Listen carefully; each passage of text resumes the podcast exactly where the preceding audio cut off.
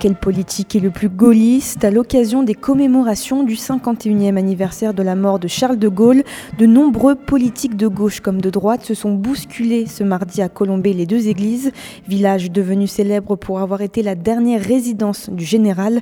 Tous ont tenté de s'emparer de l'héritage gaulliste à quelques mois du premier tour de la présidentielle, mais aussi à trois semaines du congrès des Républicains. Et pour ce faire, les candidats à l'investiture LR se sont rassemblés à Colombey. Tous ont respecté le traditionnel pèlerinage, dépôt de gerbes sur la tombe du général et photos de famille au pied de la croix de Lorraine. Une image d'unité de la droite qu'a martelé le président des Républicains, Christian Jacob. Et cette image, on, y tenait parce que c'est la manière dont on prépare cette campagne des présidentielles. C'est comme ça que nous avons gagné les élections municipales, les élections départementales, les élections régionales en étant rassemblés. Et c'est comme ça que nous allons gagner l'élection présidentielle. Nous sommes euh, rassemblés, unis, au moment où les autres se divisent. Regardez ce qui se passe dans la majorité présidentielle. Chaque jour, euh, un nouveau clan euh, se monte ou, ou s'érige.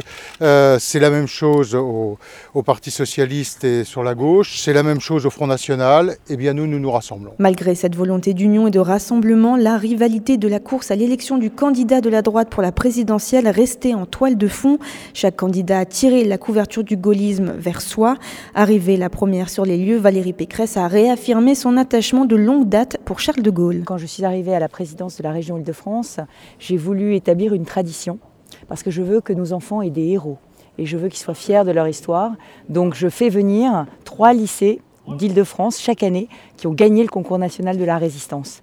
Et c'est ce que j'ai dit, euh, si, si, je suis présidente de la République, j'instaurerai euh, une journée des héros qui font la France et qui ont fait la France. L'ancien négociateur du Brexit, Michel Barnier, a mis en avant sa fidélité pour le général et pour le Parti des Républicains. Je sais que je me suis engagé dans cette famille politique euh, très modestement comme un, un jeune militant euh, admiratif du général de Gaulle. J'avais 14 ans à l'époque. Hein. J'ai collé mes premières affiches pour lui euh, en 65, euh, sur celle de François Mitterrand d'ailleurs.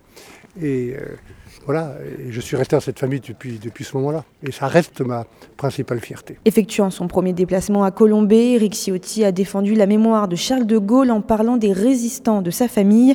Philippe Juvin et Xavier Bertrand ont quant à eux essayé de se mettre à la place de l'homme du 18 juin. Probablement qu'ils n'accepteraient pas une solution où la France tombe un peu plus tous les jours.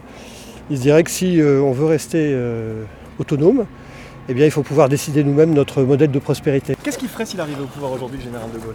Très différemment d'aujourd'hui. Mais, encore une fois, je crois que fonction des circonstances et autres. Après, il y a aussi autre chose qui est importante, c'est que le général de Gaulle, tout le monde pense à sa relation avec la France, il y avait une relation très très forte avec les Français. Il y avait les deux dimensions, la France et les Français. Et ça, je pense que c'est euh, important. Une récupération politique vue d'un mauvais œil pour les habitants et les fidèles de De Gaulle, comme Alain, médecin à la retraite et admirateur du général. C'est un malheur de voir ça. Ceux qui sont des vrais, d'accord, mais ceux qui viennent par raccro, euh, c'est pas ma tasse de thé. Chaque année, cet homme de 80 ans vient dans le village pour rendre hommage à celui qu'il estime comme un héros. 51 ans après sa mort, il nous parle de Charles de Gaulle avec beaucoup d'émotion. De respect. De respect et puis d'abnégation. Euh, me recueillir à la boisserie. Chaque année, je, je vous dis, je n'ai pas venu aux obsèques parce que à ce moment-là, j'avais un remplacement de prévu.